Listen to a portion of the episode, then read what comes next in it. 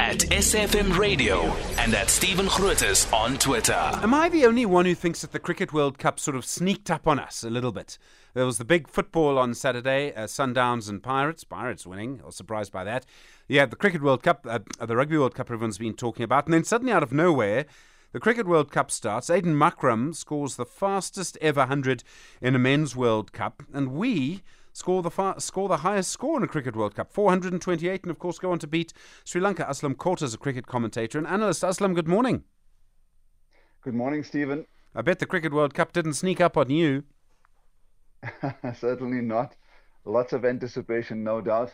And given the fact that teams haven't played much cricket, especially the South Africans in the whole build-up, and that's notwithstanding the the uh, COVID issue that uh, did uh, plague the the world then, 2019 was uh, the previous World Cup, and would you believe that South Africa played just over two dozen matches in all this time till this particular World Cup? So, uh, given that, I mean, still the build-up has been very, very good. I know that what we've seen over the last uh, number of years with the uh, the ODI format is that will it still continue to last? Is there still relevance? And so all of those points start uh, hitting you all the time.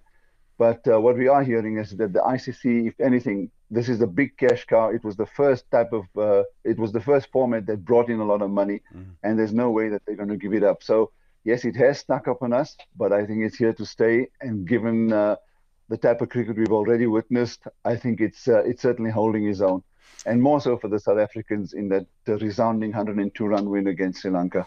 Well, I mean, if you've got Aiden Markram hitting a century in 49 balls, I mean, that's T20 stuff, isn't it? It's coming into one day internationals. They all, they all influence each other. I was just saying the other day on radio, Stephen, that uh, when the bastardized format, as they called one day cricket way back in the 70s, came into being, it was uh, certainly uh, seen with a jaundiced eye. And so, sooner rather than later, everyone realized that it was actually good for cricket all round because Test cricket suddenly looked to be a whole lot of uh, a whole lot of a better format where scores were being achieved and uh, uh, teams putting scores on board uh, at a much quicker rate.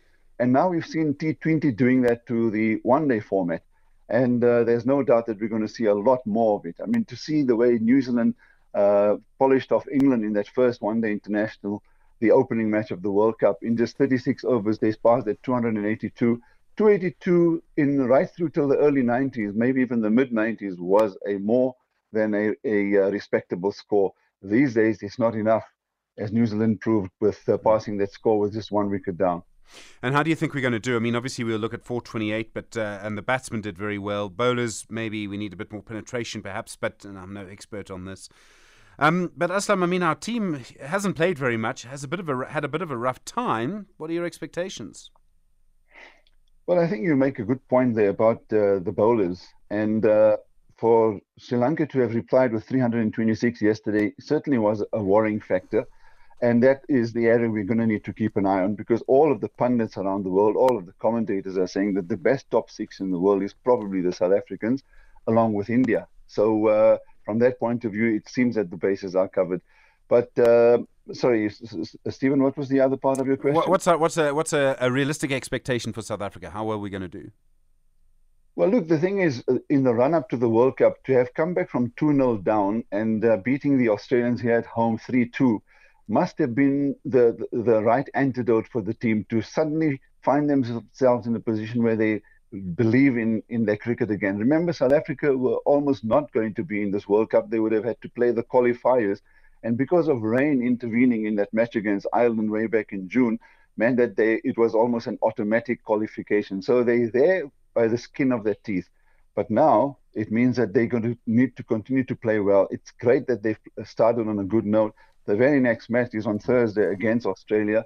And I just think that uh, if they maintain their consistency and tighten up where they really can, especially in the bowling, um, South Africa certainly can get up there and be at least amongst the last four when we get towards the end of the tournament. Let's hope so. Aslam Khota, thank you, cricket commentator and analyst.